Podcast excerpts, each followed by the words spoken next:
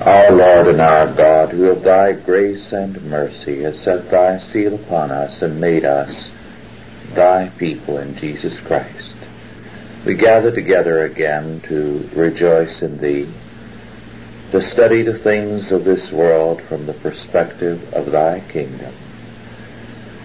Bless us, our Father, in thy service and strengthen us that we may praise, magnify, and glorify thee in all things. In Jesus' name, Amen.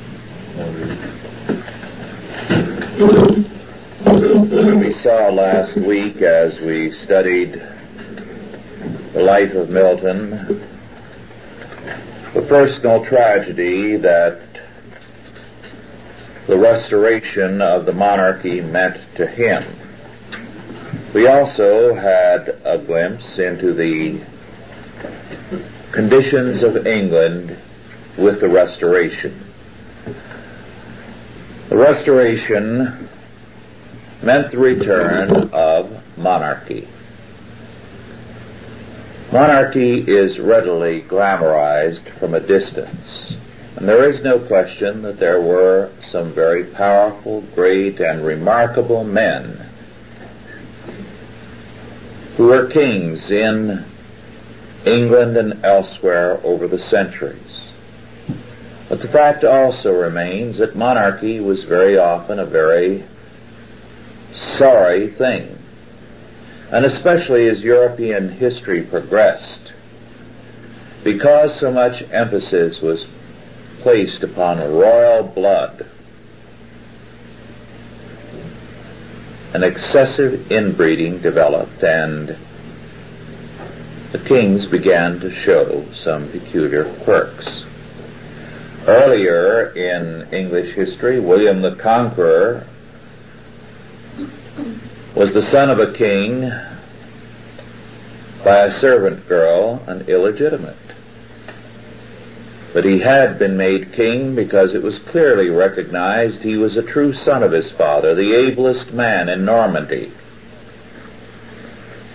And he was a very remarkable monarch and essentially a very just monarch who did much for both Normandy and England after he conquered it.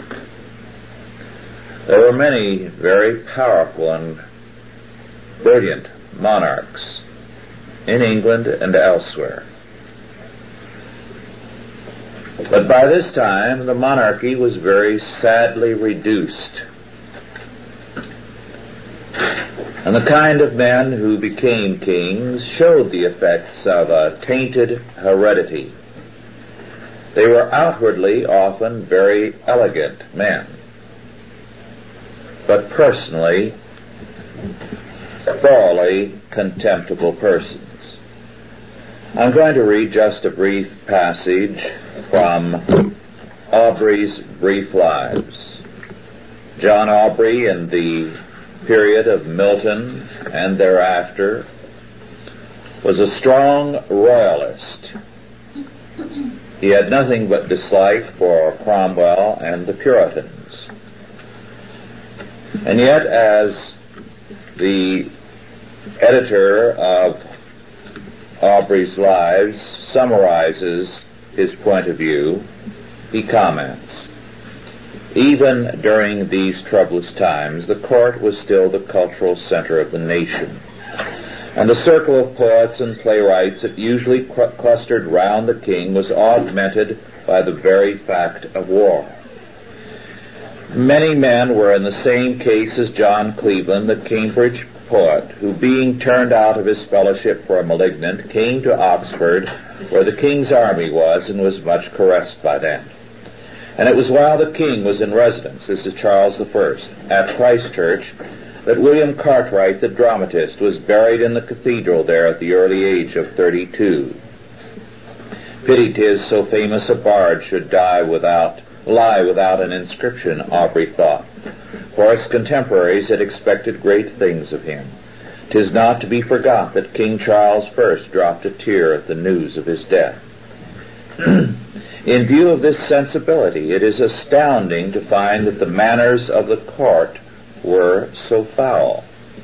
For in the next reign, Anthony Wood was to write To give a further character of the court, though they were neat and gay in their apparel, yet they were very nasty and beastly, leaving at their departure their excrements in every corner, in chimneys, studies, coal houses, cellars, rude, rough whoremongers, vain, empty, careless.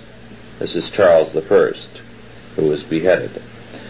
With this attack, Aubrey was in full agreement, for he himself pointed out that it was the lascivious King Charles II and not the elegant Charles I who was the pattern of courtesy, and first brought good manners into fashion in England. And in 1670, he said, till this time the court itself was unpolished and unmannered. King James' court was so far from being civil to women that the ladies, nay, the queen herself, could hardly pass by the king's apartment without receiving some affront. Now, of course, with Charles II, manners were emphasized, but the manners went hand in hand with a moral depravity. It was a courtliness, it was an emphasis on the proper use of uh, things in court, but an utter contempt for moral considerations. Moreover, there was increasingly a moral indifference. One of the most interesting indications of this is the diary of Samuel Pepys. If you've never read it, it's quite a treat. The diary of Pepys was only decoded about 1900 and I believe first published around 1909. And it is only now that the full diary is being published by the University of California at Berkeley Press. Pepys was a very important man in English history because he was, in a sense, the founder of the modern British Navy. He was a hard-headed, realistic man in government affairs. King Charles II thought highly of him and relied on him.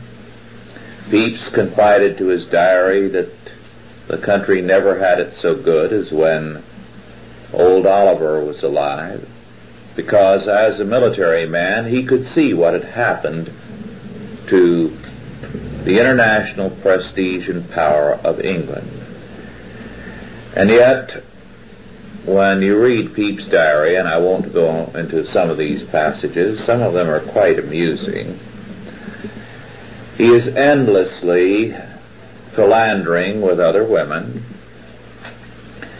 and then feels sorry for his wife and speaks of her, my wife, poor wretch. And he puts a price on uh, his philandering. He has he figures that, uh, well, this girl was young and it was worth so much to him and pleasure, so he will lean over backwards, let his wife spend a little more money so that he figures he's paid off for it by allowing her to have so much extra for uh, spending money. A perfect Pharisee. To read a few of his comments, 25th, Christmas Day, to church in the morning, and there saw a wedding in the church, which I had not seen many a day, and the young people so merry one with another, and strange to see what delight we married people have to see these poor fools decoyed into our condition, every man and woman gazing and smiling at them. June 12, 1667. Home, where all our hearts do now ache. For the news is true that the Dutch have broken the chain stretched across the Thames to protect the idle British fleet, and burned our ships, and particularly the Royal Charles. That's how helpless England had become when a few years before it had never even lost a skirmish anywhere on the continent or in England under Oliver. Other particulars I know not, but it is said to be so. And the truth is, I do fear so much that the whole kingdom is undone. And I do this night resolve to study with my father and wife what to do with the little that I have in money by me, for I give up all the rest that I have lost in the king's hands for Tangier for lost. So God help us, and God knows what disorders we may fall into, and whether any violence on this office or perhaps some severity on our persons is being reckoned by the silly people, or perhaps may be policy of state be thought uh, fit to be condemned by the King and Duke of York and so put to trouble, though God knows. I have in my own person done my full duty, I am sure, home and to bed with a heavy heart. July 29.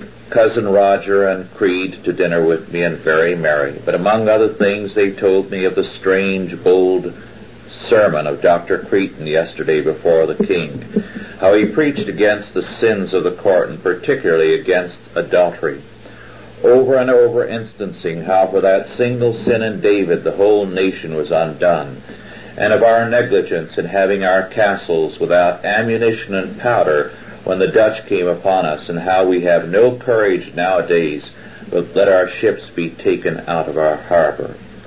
Among other discourse, my cousin Roger told us as a thing certain that the Archbishop of Canterbury, this was Gilbert Sheldon, uh, that now is do keep a wench, and that he is as very a wencher as can be, and tells us it is a thing publicly known that Sir Charles Sedley has got away one of Archbishop's wenches from him, and the Archbishop sent him to let him know that she was his kinswoman and did wonder that he would offer any dishonor to one related to him. Cousin Roger did acquaint me in private with an offer made of his marrying of Mrs. Elizabeth Wiles, whom I know, a kinswoman of Mr. Honeywood's, an ugly old maid but good housewife, and is said to have two thousand five hundred pounds to her portion. But I can find that she hath but two thousand, which he prays me to examine. He says he will have her, she being uh, one he hath long known intimately, and a good housewife and discreet woman, though I am against it in my heart, she being not handsome at all. And it hath been the very bad fortune of the Pepys that ever I knew never to marry a handsome woman except Ned Pepys, the thirtieth, with Creed to Whitehall, in our way meeting Mr. Cooling, my Lord Chamberlain's secretary, on horseback, who stopped to speak with us, and he proved very drunk and did talk and would have talked all night with us. I not being able to break loose from him, he holding me so by the hand. But Lord, to see his present humor, how he swears at every word and talks of the king and my lady Castlemaine in the plainest words in the world. And from him I gathered that the story I learned yesterday is true that the king hath declared that he did not get the child of which she is conceived by at this time. But she told him, blank, blank me, you shall own it. It seems he is jealous of Jermyn, and she loves him so that the thought of his marrying of my Lady Falmouth puts her into fits of uh, the mother, and he, it seems, hath been in her good graces from time to time continually for a good while. And now at this Cooling, says the king, had uh, like to have taken him a bed with her, but that he was fain to creep under the bed into her closet. I never heard so much vanity from a man in my life. So being weary of him, we parted, and I took coach and carried Creed to the temple. There set him down into my office till my eyes began to ache, and there home to supper. And then he goes on and on in this vein. Uh, this very typical. Now here's a man who is very upset at the licentiousness of the court and how flagrant it is and the drunkenness of people in high office so that nothing gets done. The Dutch declare war on them and sail right into the harbor and burn up their fleet and everybody is too drunk to do anything about it. And he feels we're in bad, immoral times. But notice this. Now this is one of the mildest episodes of his philandering, but I think it's significant where it happens in church. August 18, into St. Dunstan's Church.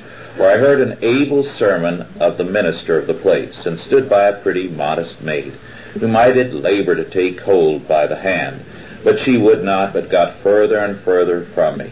At last I could perceive her to take pins out of her pocket to prick me if I should touch her again. Which seeing I did forbear, and was glad I did espy her design. And then I fell to gaze upon another pretty maid in a pew close to me, and she on me, and I did go about to take her by the hand, which she suffered a little and then withdrew. So the sermon ended, the church broke up, and my amours ended also. Took coach and home, and there up, uh, took up my wife and to Islington. And so on and on and on. He goes to church and listens to the sermon and says it's a very good one and sometimes says it was a powerful sermon against adultery and a real indictment of the court and then he flirts with uh, the girls in the church and picks up one and heads for a nearby hotel. This was the morality of the day. Now, from a historian of the period to give you something more, because all of this ties in with Milton in Samson Agonistes, which we will come to very soon. Partly in reaction against Puritan repression. Now, this is by an English historian who is not sympathetic to the Puritans. Partly in obedience to their natural bent, a good many Restoration Londoners went to excesses of drunkenness and lechery. And the actors were not the least of the sinners. The great mass of the English people were still sober and God-fearing. The wastrels and rakes were little more numerous in proportion to the total population than at any other period.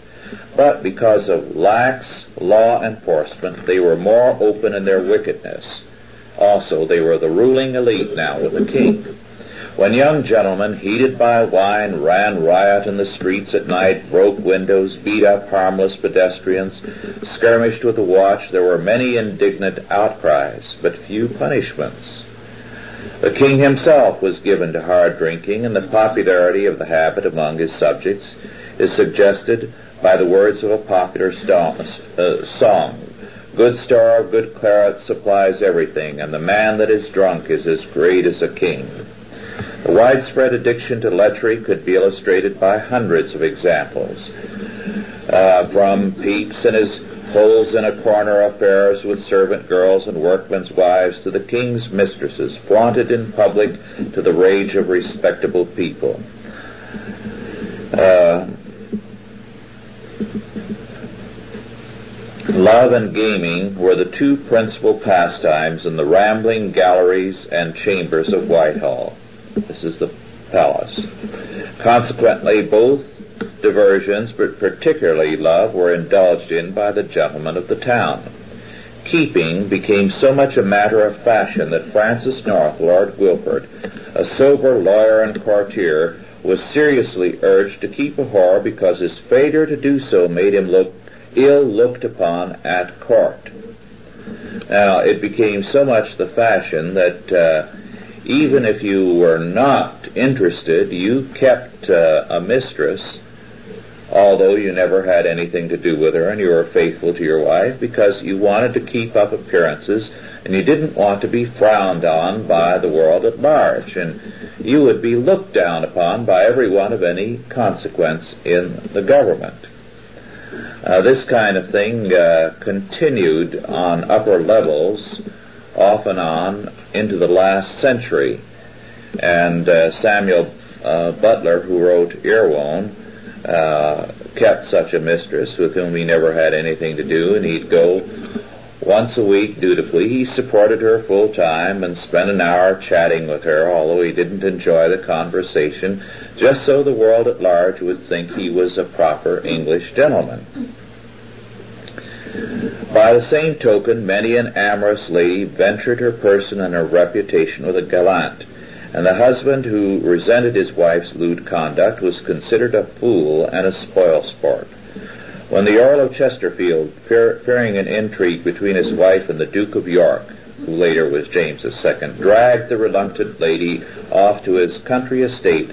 The young blades of the court, such cuckold makers as Lord Buckhurst, Sir Charles Sedley, the Earl of Rochester, and George Etherege, diverted everybody with witty ballads at his extent. And so on and on and on. This was the character of the court. This was the character of those who were ruling England. Now, into this picture, let us fit in Samson Agonistes, because it was written by a man who was blind and who was deeply, deeply distressed by his blindness. A man who had been active as one of the high officials of government under Cromwell, and who therefore felt keenly what had happened to England. And so he wrote Samson Agonistes. Samson in his agony, in his blindness. Now very obviously, Milton felt like Samson. He too was blind. He was helpless, chained as it were. He had been facing possibly execution not too long before when Charles II had returned. But also he knew that others were like him and were like Samson in that they were helpless. They had been great and important men a few years before under Cromwell. And now they were helpless and had the sad fact of seeing, seeing with their eyes the degradation of England, a country they had made great for a period, of seeing the Dutch fleet sail up while drunkards couldn't even do anything to defend it and burned the English fleet. Then too he saw England as the blind Samson, helpless, a prisoner in a Philistine prison. So, Milton saw the court, the rulers, as the Philistines and the old godly element, and himself and others like him as Samson, eyeless in Gaza. but he begins Samson Agonistes by declaring, having Samson declare, What have I to complain of? But myself. After all, it was England, it was the English people who had called Charles II back.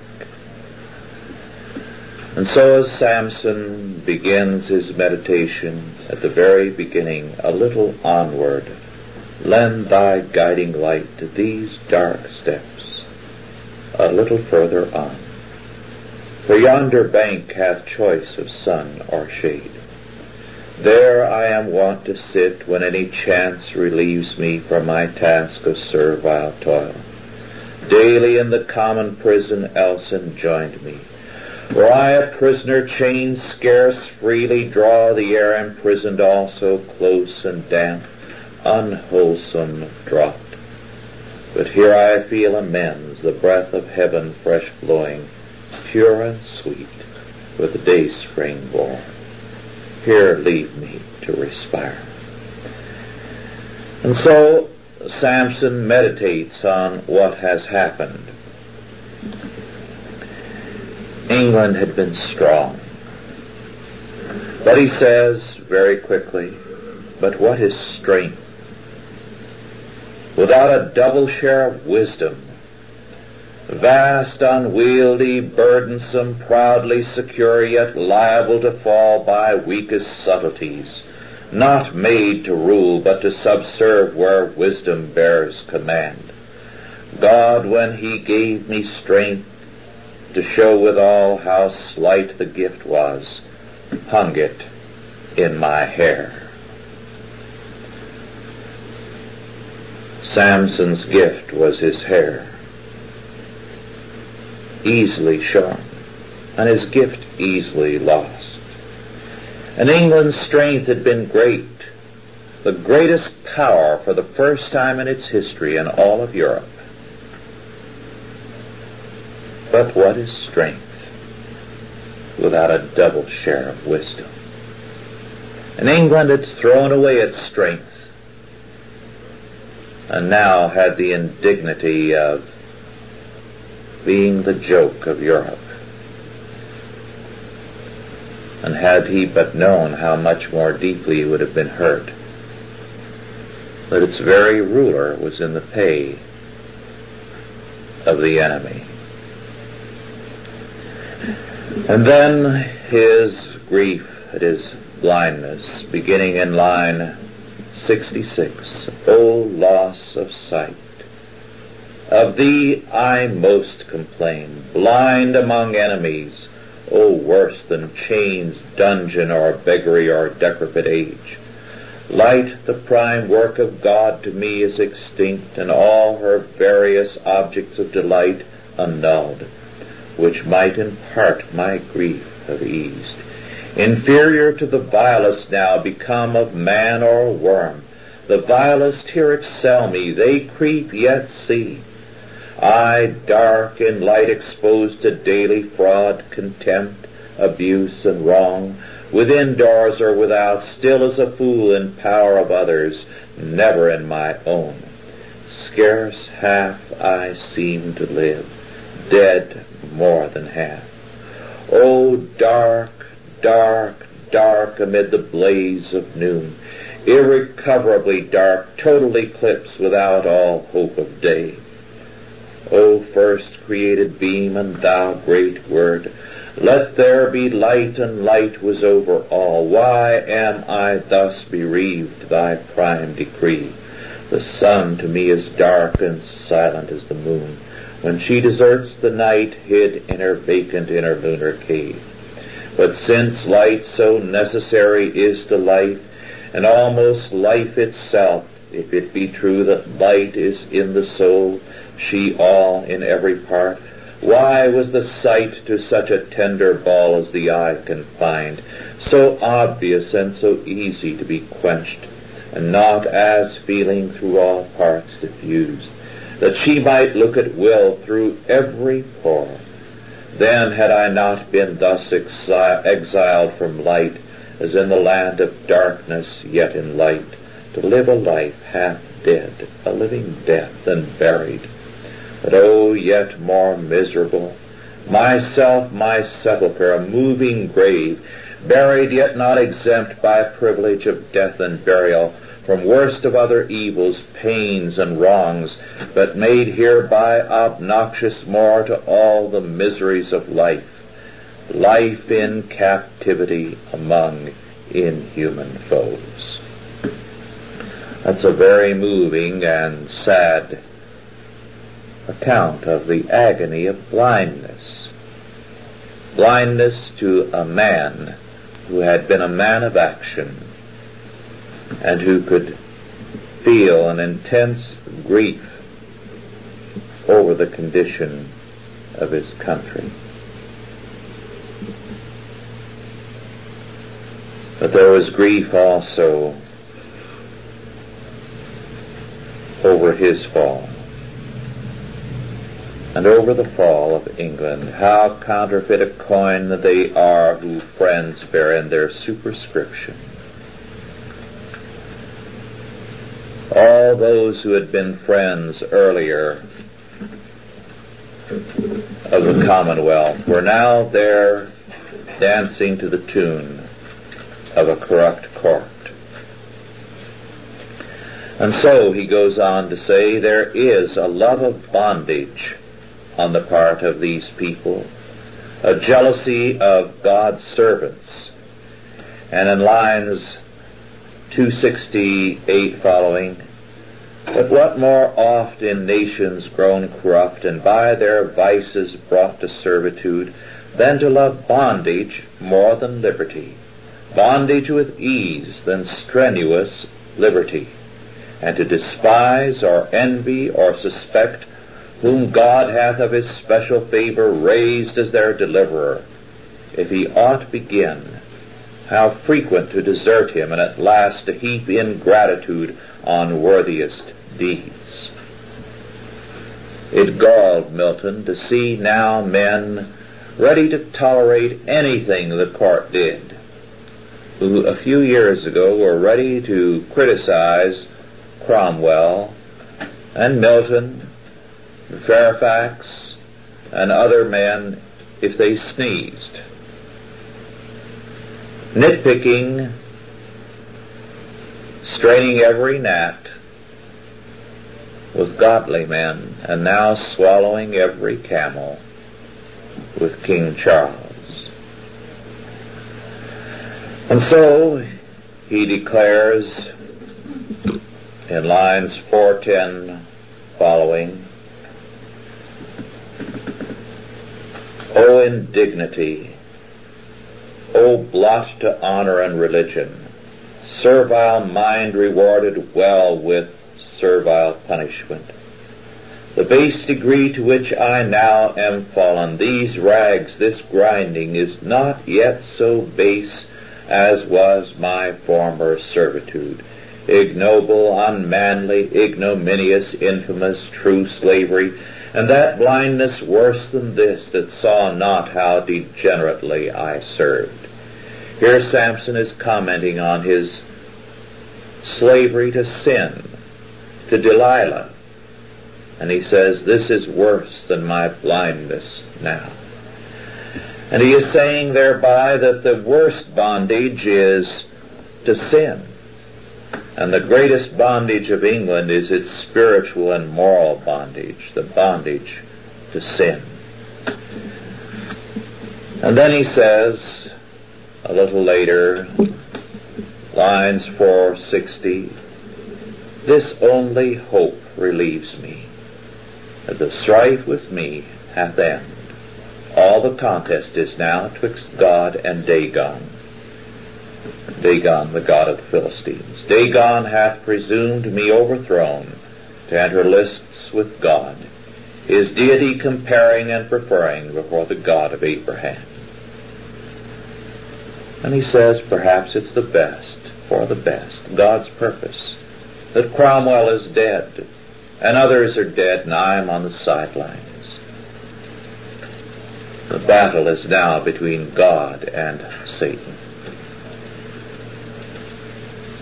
They are seeing evil face to face. They're going to have to deal with it. They're going to have to reckon with it.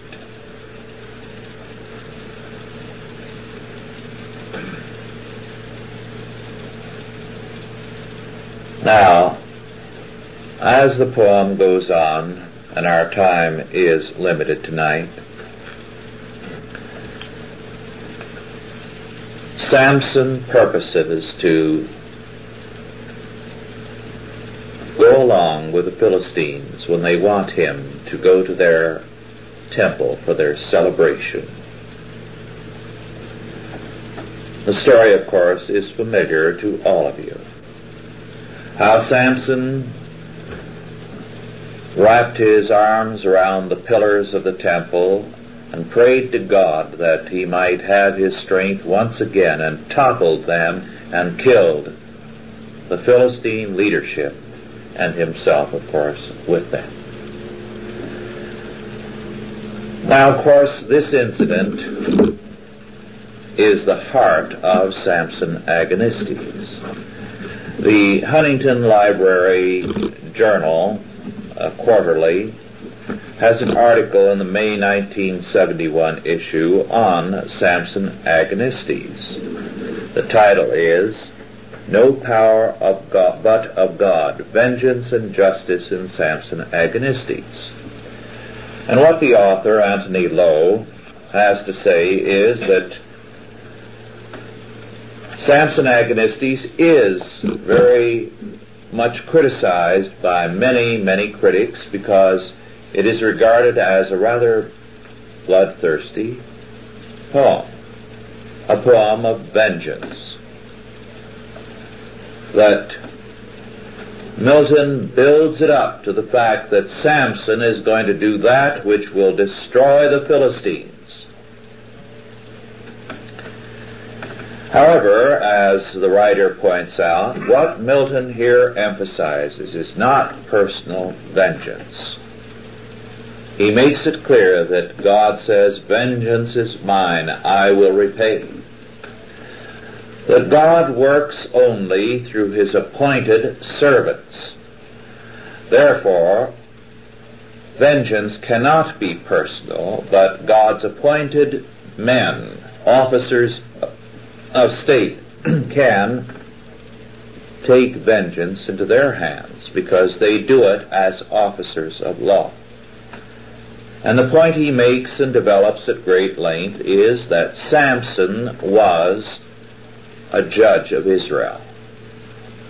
And that the action Samson took was a part of his continuing warfare against the Philistines and that God works through his appointed servants and appointed channels, not through revolutionary activities, to overthrow his enemies and to bring justice, his vengeance upon them.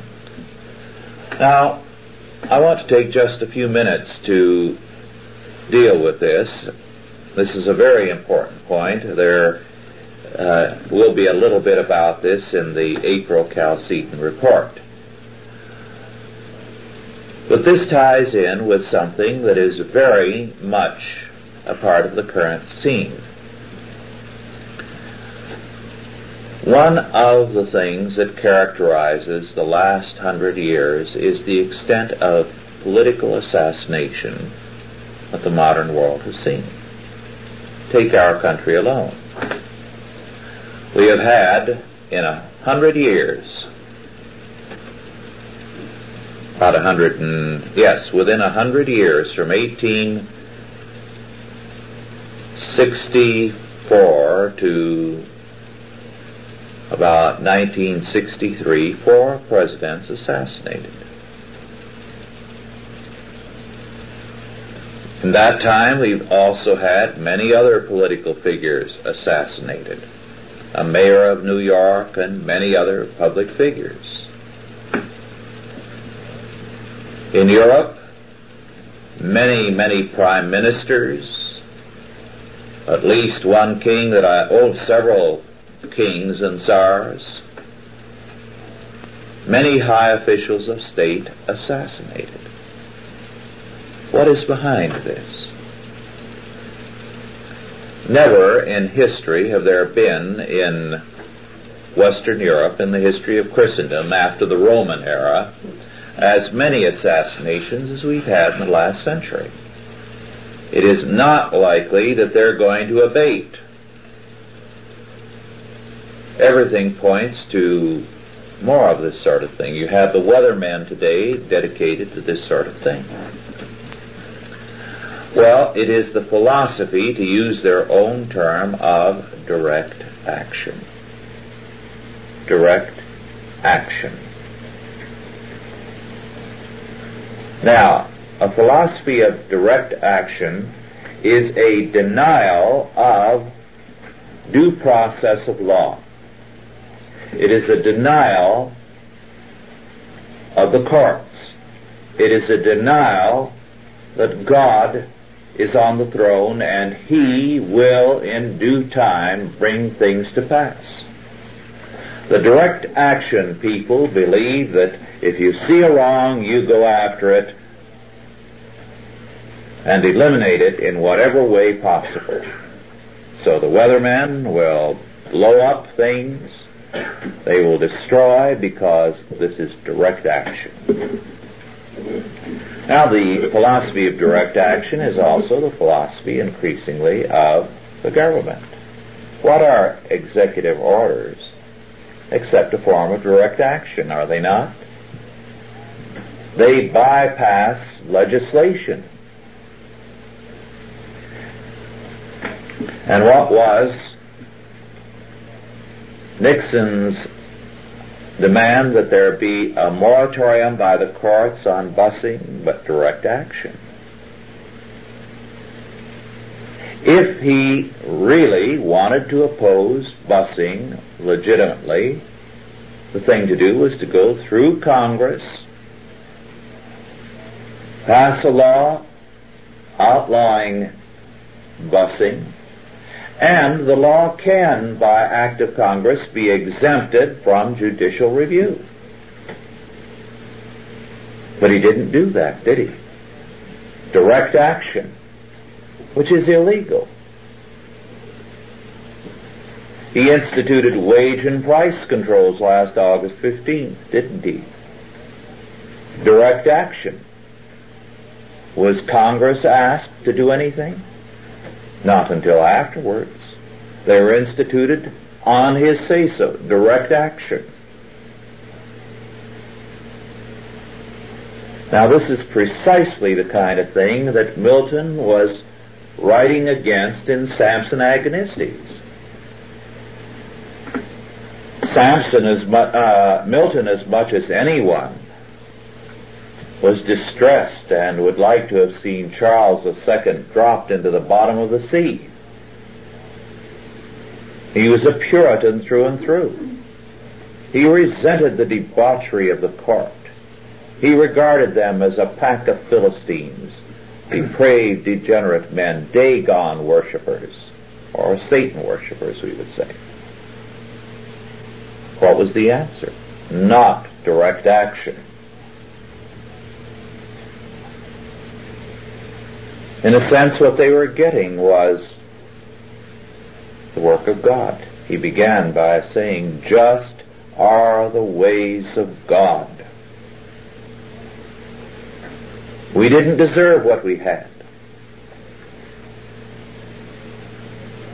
We were in bondage to sin before we became in bondage to Charles II. It was our sin that led us into this situation. And it's only as magistrates become judges, rulers who will themselves raise the banner of law, that we have any right to do anything against Charles II. The vengeance of God, therefore, must be through appointed officers of law. God will in due time bring forth his judgment through his appointed men. And vengeance cannot be a personal thing. Now this is what he is saying. And this is the argument that he develops at great length in Samson Agonistes. And then he concludes, though he does not have that to point to in England, Samson did it to the Philistines. But here is Milton not too far away from his last year. No one in sight, no prospect of anything like this happening in England. And what is his conclusion? The last lines of the chorus, line 1745 following, the last lines of Samson Agonistes. All is best. Though oft we doubt what the unsearchable dispose of highest wisdom brings about, and ever best found in the close. Oft he seems to hide his face, but unexpectedly returns, and to his faithful champion hath in place bore witness gloriously, whence Gaza warns. And all that band them to resist his uncontrollable intent.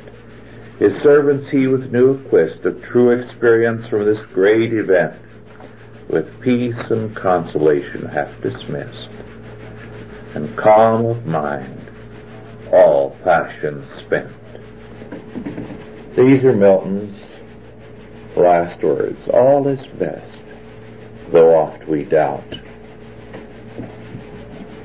God in His sovereign wisdom is weaving together the strands, and we cannot see the final result, but He is bringing them together not to frustrate us,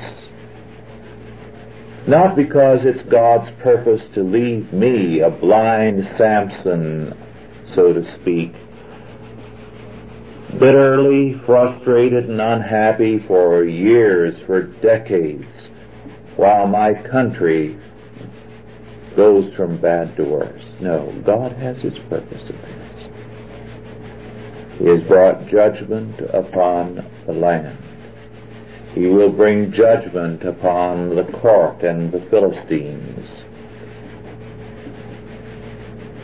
So that in this confidence, we must do our duty and wait on the providence of God. Thus Milton's last word is one of an acceptance of God's sovereign purpose, of confidence that God will prevail. The peacefulness with which the poem ends,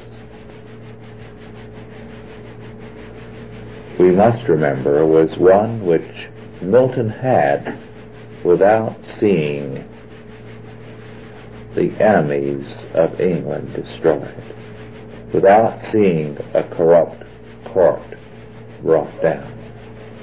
It was, therefore, a confidence that God does that which is best and makes all things work together for good to them that love Him, to them who are the called according to His purpose.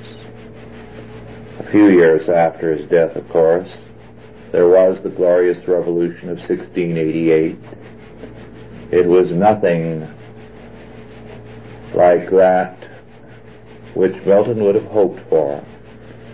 But at least it drove out the Stuarts, and it was the beginning with William and Mary of a different kind of England. And we too in our day, as we see evil apparently prospering, as the psalmist said, the wicked flourish as the green bay tree. We are not thereby to become foolish, as the psalmist admitted he had become, as he looked at the lot of the wicked. If the wicked prosper, it is that they be destroyed, the psalmist says. God has his purpose, and the end thereof is that all things be reconstituted in terms of his sovereign purpose. Let us pray. Our Lord and our God, we acknowledge indeed that all is best. Though oft we doubt what thine unsearchable wisdom is accomplishing. Teach us, therefore, Father, day by day to be confident in Thee and to know, our Father, the world is governed not by the things that are, but by Thy sovereign, unchanging and unchangeable purpose. But Thou canst not fail. Thy kingdom shall triumph, and ours is the victory in Jesus Christ. Bless us, our Father, unto thy purpose and in thy victory. In Jesus' name, Amen.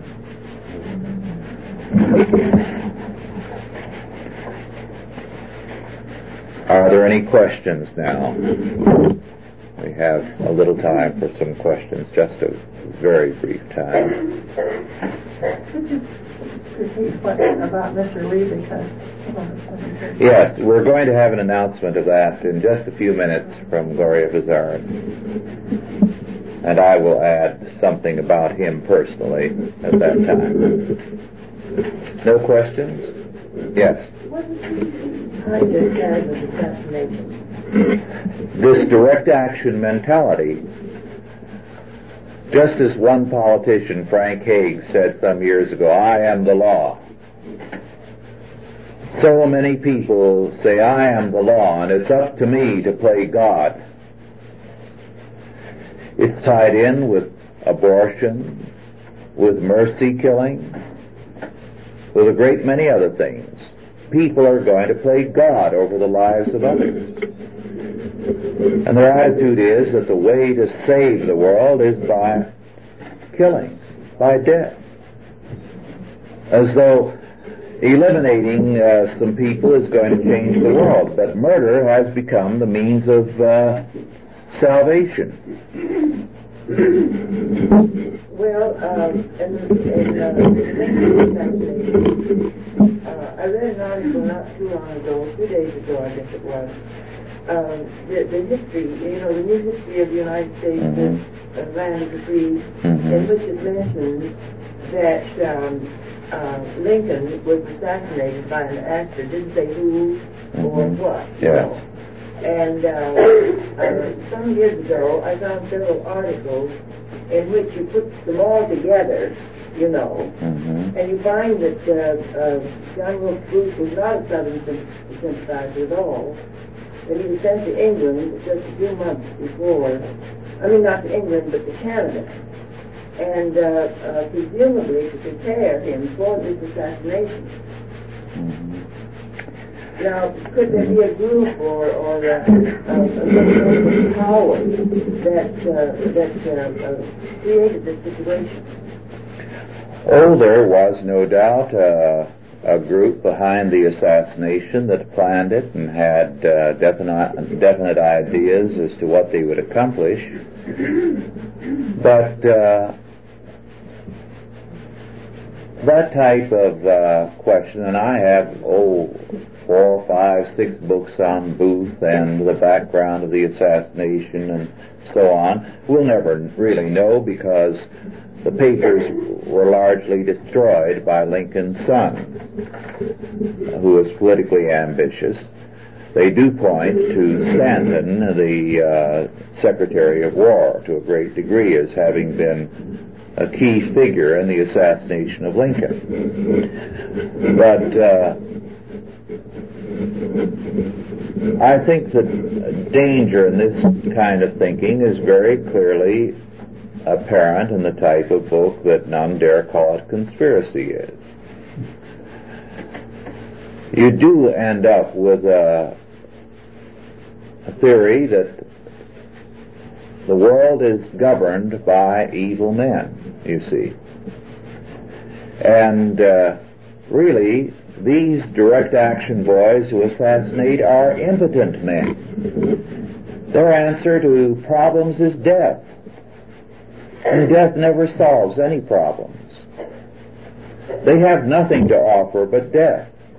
The communists who began in the last century in, the, in old Russia feeling they were going to create a paradise on earth. And how? Well, they were assassinating czars and prime ministers right and left. So when they took over the country, they started killing more. They killed tens of millions of Russians trying to bring in paradise by murder. Now these people are the epitome of stupidity and impotence. Their gospel is death.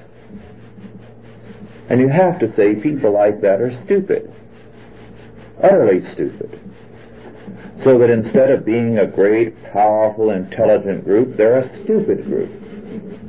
How are they triumphing? Well, I think Samson Agonistes gives us the reason. Because men are in bondage, spiritual bondage. They're in bondage to sin. No conspiracy can ever succeed unless there are people who are spiritually, morally depraved so that a false philosophy can take root among them. I mentioned some months ago in our Sunday morning class that there were more conspiracies and more foreign agents in the United States during Washington's administration than this country has ever seen since. There were about 200 uh, soldiers in the army. The army was down to nothing. There were French revolutionary agents being poured into this country with every ship arriving and all kinds of money. The U.S. government had next to nothing. They were buying people right up into Washington's cabinet. You've never had as much subversion in this country as you had in George Washington's day. But they didn't get anywhere. Why? Because with all that money that was being poured into this country, and all the men they were buying up into every little village all over the length and breadth of the land, they were wearing the red revolutionary caps. There was enough Christianity in the country that there was a moral resistance. That's what made the difference. Now that's the key. So, you're always going to have evil in the world. That's not the key. The key is, what are the people doing with respect to God? This is why in Scripture it is not a crime to bribe a judge. But it's a very serious crime for a judge or a government official to take a bribe. He can lose his life for it according to God's law. What's the premise there? Well, the premise is this. It's a sinful world. There will always be somebody in the most perfect situation. If you have 99% of the population uh, practically angelic. They're so holy. Uh, you're still going to have enough bribes offered from the 1% to every public official if they're ready to take it. So you assume the minute any man is a public official that there's always going to be an attempt to bribe him. Now that's the assumption the Bible makes. And it states plainly that there is no offense on the part of the person offering the bribe. It's a sinful world. The offense is that a man who holds public office is supposed to be godly. And if he takes it, he is betraying God. The man who offers it isn't betraying anybody. Maybe it's the only way he can get justice in some situations. I was very interested. Saturday night we had a St. Seminar at Santa Maria, very, very telling one. And he got into a little personal reminiscences, uh, which he did with difficulty because he said it was hard for him to speak on what he went through without emotion. But after the war, when he returned to Germany after seven years, he found he had no family. They had been bombed out of existence. The only relative he has is a cousin. They were all trying to get out, and the cousin was the only one who made it to this country. He's in San Francisco now. He could find the graves of his father and mother. There was something of them to be buried. He tried to go and get food. There was rationing. Oh, you can't unless you have your work permit. When he went to get his work permit, they were going to assign him to early morning to late night uh, work on the streets cleaning up rubble. But he said, I'm applying as a student. I want to get back to the university. Well, uh, you can't have uh, your food permit unless you've been accepted as a student or unless you are working. Well, he was one of 10,000 young men returning from the armed forces in Germany who had applied at that one university, Marburg. It was already filled up and there were 10,000 applicants and seven vacancies. He couldn't get a food stamp, so he went to work on the black market, and he got enough money very quickly, and he went and bribed the dean. And he was one of the seven who got in. He said that was the only way he could get in. There was nothing wrong in what he did. It was the only way. What was wrong was what the dean did. That's biblical. So, we have to say, as we face the situation today, the evil is on the part of us more than the conspirators. There are conspiracies all over the world. Always have been, always will be. The first conspiracy was in the Garden of Eden. Satan against Adam and Eve. And the Bible tells us it was Adam's fault and Eve's fault. They couldn't blame the serpent. God didn't accept that. And today people are buying anything that's given to them and turning their back on the truth. This is the key issue. And it is not going to change until men change in their relationship to God. I submit that if tomorrow you were to get the names of every communist agent in this country and every person who's a leader of every conspiracy and publish them in the daily paper, in two days it would be old hat, people would forget about it and go on about their business. And if anything would happen, it would be that those people would be uh, fawned on by everyone. And they'd uh, put out a movie like them, like The Godfather, to glorify them, and everybody would be envious of them. Yes. Because of the uh, build up they've given the confidence. Twenty years ago, when the time of period McCarthy, uh, you couldn't have done that. And they did it. Under McCarthy, most of them, most of the people didn't go along with him. You don't have to go to McCarthy. You can go back to the Lusk Committee in New York in 1923, which exposed the whole communist apparatus. There are four volumes that take up that much space on a shelf. You learn more there about what the communists were going to do than anything that Congress has put out since.